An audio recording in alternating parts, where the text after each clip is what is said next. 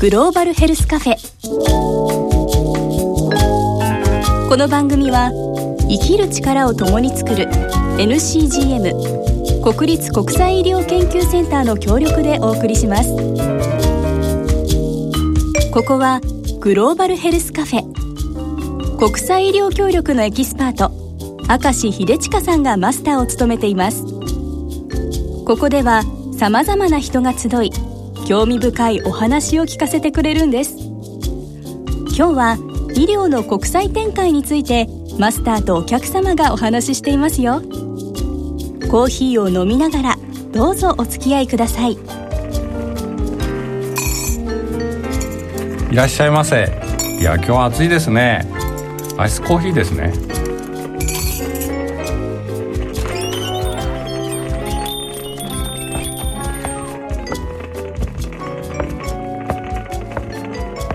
んにちは。あ、お隣いいですか？はじめまして、藤沢久美です。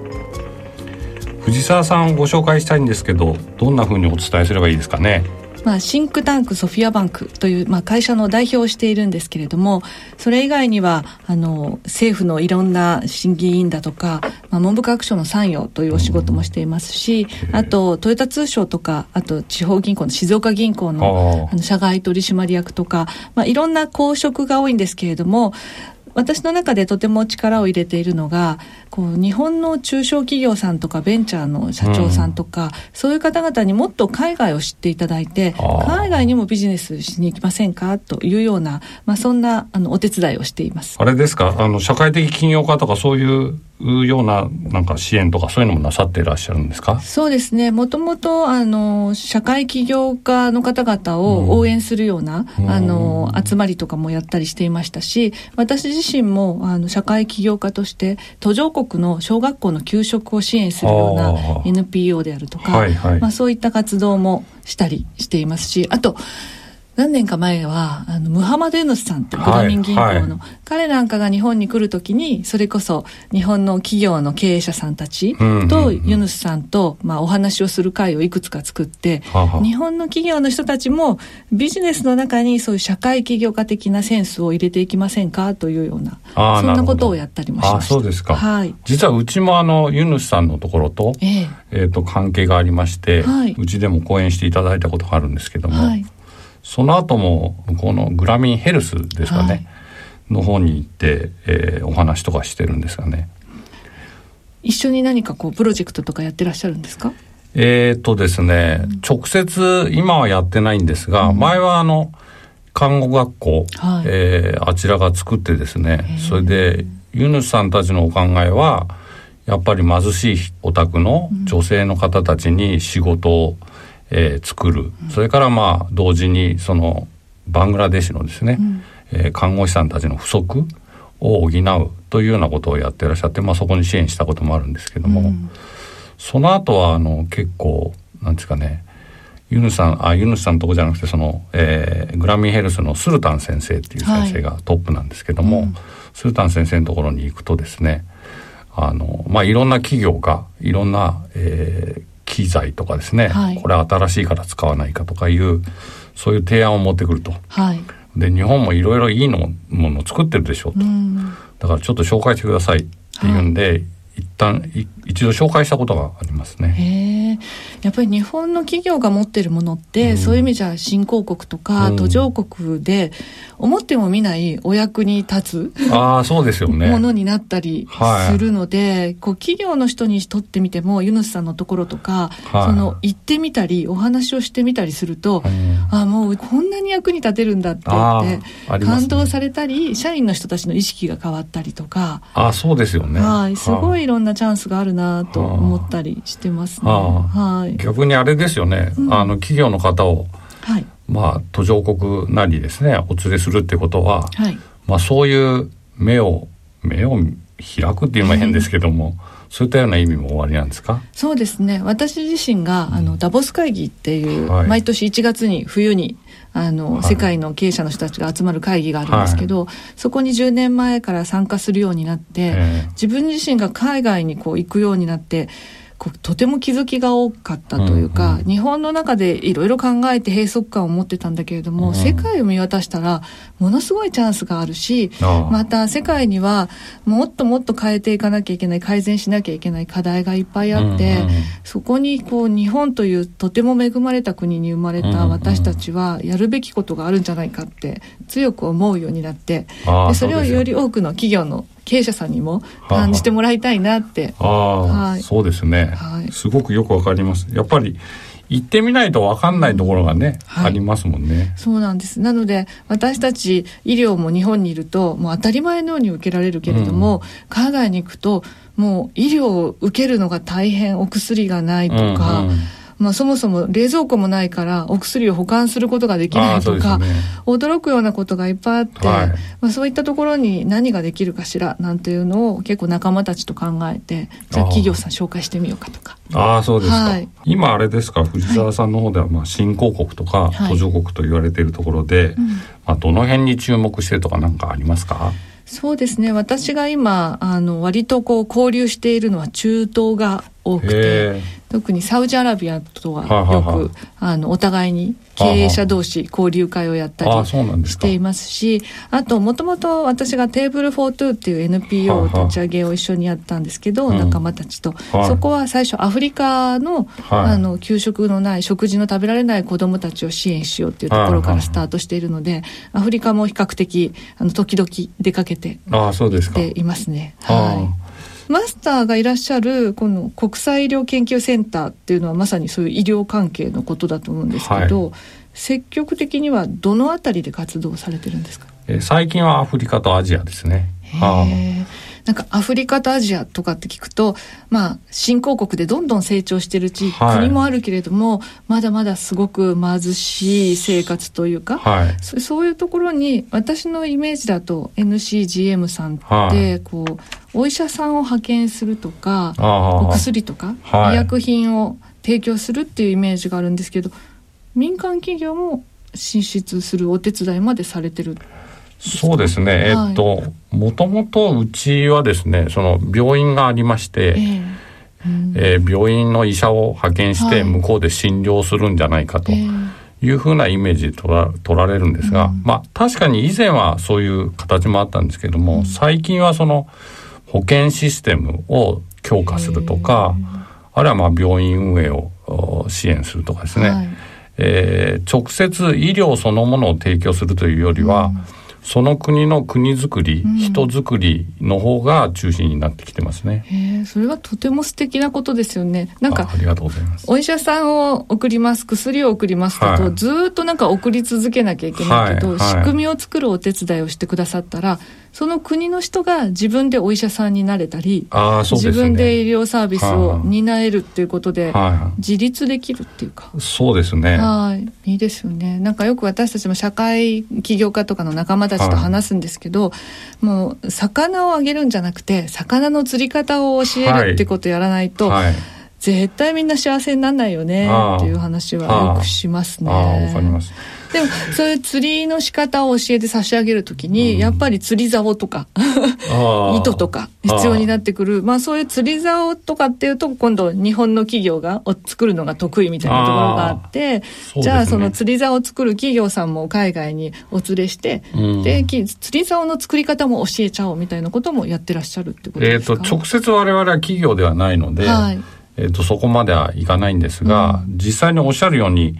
企業さんからのね、えーと、アドバイスっていうのを求められることも多いんですけどもこのままだとこの機材日本ではいいんだけど、うん、いやその国だとこれ壊れちゃったらどうしますかとかそもそもなんか例えば埃が多い時ところとかですね、はい、まあ、そこまでを考えてやられたら、うん、逆に向こうに売ったんだけど、うん、あれは持ってったんだけど、すぐに壊れて。動かないですっていう状態は避けたい。はい。いや、確かにこう企業の視点からいくと、うん、あの新興国や途上国ではこういうものがないから、こういうものをこうお届けしたら喜んでもらえるだろうとか、まあ売れるんじゃないかって思って行くんだけど、はい、おっしゃるようにすっごい誇りだと。そうです、ね、なんか実は電気あんまりちゃんとないですとか、修理をする人がいませんとか、そういうことって日本にいると分かんなくてそう、ね,、どうしてもその途上国に商売に行くっていうと、いろいろ資料を見て、この国にはカントリーリスクがあるとか政治のリスクがあるとか、通貨はこんな為替リスクがあるとかこう数字で分かることは勉強していけるんですけど今みたいにこうすごく現地に密着した話ってなかなか分かんないですよね。ね。まあそうかもしれないですね。やっぱり我々もその途上国にずっと我々職員もみんな行ってますから、はい、その中でまあ日本の会社にも頑張ってほしいなっていうところと、うん、こうやったらちょっとまずいでしょうみたいなそういうなんていうかね2種類っていうかそういうまあある種いくつかの面を見る中で、うん、まあ我々のその経験なりがね、うん、あの少しでも生きればいいかなっていうところもありますね。そういうのってこう企業の皆さんにどうやって教えてあげたり情報共有してあげたりされてるんですか？えー、っとですね今、え。ー、あの実際に来ていただいて、うん、それで、まあ、何が疑問なのか、うん、あるいは何をなんていうかどういう機材なのかも含めてですね、まあ、そういう中で、えー、一緒に考えていくと、まあ、それは途上国の支援と同じようなところ。で これやっぱりこうまず行ってみるっていうのも、はい、こう会社だと社内でいやまず行ってみるって言ってもうちょっと勉強必要だろうっていう時にこう、ね、セミナーとかそういうのもやってくださるんですか？はい。今の年2回ぐらいですけども、うん、えっとまあ国に特化した形でセミナーをやったりえっと、最近はアフリカのね、はい、あの、まあ、ティカドっていう。ありますね、はい、もうすぐ。そうですね。はい。えっ、ー、と、アフリカ開発会議。アフリカ開発会議。はいはいはい。いずれにしろそういうこともあって、アフリカを、まあ、メインでセミナーをやったりしてます。うん、で、まあ、そこでは、その、我々が全て持ってるわけではないので、うん、あの、他のもうすでに進出した企業さんとか、うんえー、からも情報を入れていただいて、まあ、みんなで、えー、まあ高、高めるっていうかですねみんなで考えようというような形ではやってますね。ナコードさんみたいですよね。そうですね。ナコードになれればいいですけどね。はい、でこう途上国への支援とか、うん、あと民間企業の人たちの進出支援とかっていうとこうまずパッとイメージで頭に浮かぶのって JICA さん、うん、はい。があるんですけど、はい、JICA さんともちょっとは違うっていうことですか？そうですね、はい、えっ、ー、と JICA さんそのものはいろいろなその民間連携の、うん、えー、事業をやってらっしゃってそういうのに応募する企業が、多いわけですよね。うん、まあ、そういう中でじゃあ JICA さんがまあえっ、ー、と途上国を中心にいろいろな事業をなさってるんですけども、はい。どちらかというと、その、えっ、ー、と、保健医療の専門分野は、えー、その専門機関に任せるという形が多いので、はい、まあその中で NCGM は、うん、えー、その機関だと思いますけども、まあそういう意味では、えーと、JICA さんの民間連携スキームに、はい、えー、相談に行ってですね、うん、その事務所からうちにうちに紹介されていらっしゃる企業さんとか、はい、あとジェトロさんもですね、うん、あのいろいろやってらっしゃいますけども、ジェトロさんも、えー、貿易についてはお強いですけども、途上国の医療についてはちょっとよく分かりませんみたいな形で、はい、じゃああのジェトロさんから、えー、と一緒にいらっしゃったりという場合もありますね。これやっぱり医療ってこう私たち日本の医療のイメージ持ってるけれどもやっぱり国ごとに随分違うってことなんですかね？そうですね。まあかなり似てる部分もあるし、はい、なんていうかなそのその国ならではの、うん、まあ、環境もありますよね、うん、もちろん文化もあるし、あのだから社会構造も含めて、はい、ですからまあ単に言い方変ですけど、うん、医療機材を持ってって売るという場所というよりは、まあ、そこがどうやって良くなるか、そのことに貢献できるということが、まあ、企業さんにとってはあの自分たちの進出する機会でもあるでしょうし、うん、まあ、日本にとってもですね日本の企業について、うん、あるいは日本人にとって、うん、あついて、まあ、いいイメージを持っていただく、そういう機会になるんじゃないかなと思います。そうですね。なんで特に中小企業さんは、はい。自分のところでね全てできるわけではないので、うん、まあそういうところに対して、まあ、日本としてもなんか支援をすると、うん、まあよりそういうなんですかね日本の経済もまあ結果として改善するし、はい、まあ我々はあの医療従事者なので、はい、どちらかというとその国による健康ギャップを埋めるとかですね、うん、そういう方に、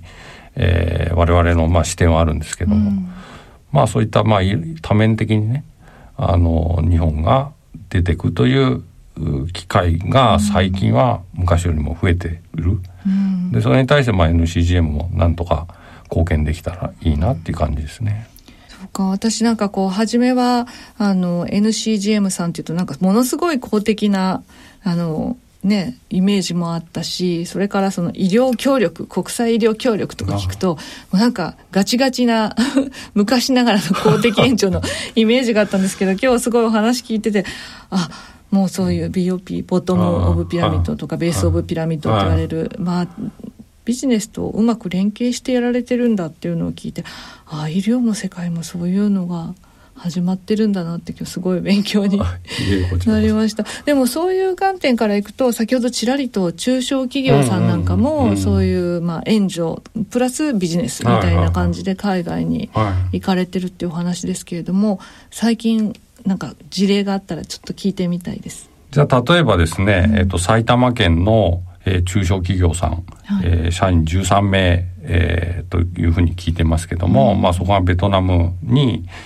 えー、ビルビン測定器を、えー、まあ売り込むというかですね、まあ試験的に運用するというのを、まあ JICA の、はい、えー、中小企業のね、えー、予算をもらって始めてるみたいですが、はい、えっ、と、そこに対してうちが、まあ、支援する、はい、相談に乗ってですね、うん、まあ、最終的にその会社さんは、そのベトナムに現地工場を作るということになりましたが、今別のまた会社とかがですね、あの、はい、お話を持ってきてますね。じゃあもう本当完全に企業のビジネス進出っていうののお手伝い。その進出するまあ企業さんにとっては進出が目的なんでしょうけど、はいあのかなりこちらとしては、まあ、アドバイスして、うん、先ほど言ってお話したように、まあ、先方のはい、あの健康レベルを、はい、健康ギャップを、まあ、減らすとい。う方に動いてますね。そっか。だから社会起業家っていう言葉がありますけどその起業家のビジネスのところはまさに日本の中小企業さんとか、まあ、がまさに日々やってらっしゃることでそこに社会性っていうところをまあ役割分担として。あなるほど。そうですね。なんかやってくださって2つ合わせてまさに社会起業家みたいな。ああそれは初めて聞きました。それは面白い視点ですねねだから企業にとってもいいことして儲けるっていう実感が湧くとなるほど、ね、よりなんかこうみんな頑張れるじゃないですか。ああそれは面白い視点ですね。ああすごい勉強になります。とんでもないです。ありがとうございます。いやだって出ていくってみんなねやっぱり勇気がいることだからなるほど。誰かのためだと頑張れるかもしれないです、ね、ああなるほどね。それ面白いですね。そうですか？いや。この番組はポッドキャストでもお楽しみいただけます。ラジオ日経のホームページからグローバルヘルスカフェのサイトにぜひアクセスしてください。グローバルヘルスカフェ。この番組は生きる力を共に作る NCGM 国立国際医療研究センターの協力でお送りしました。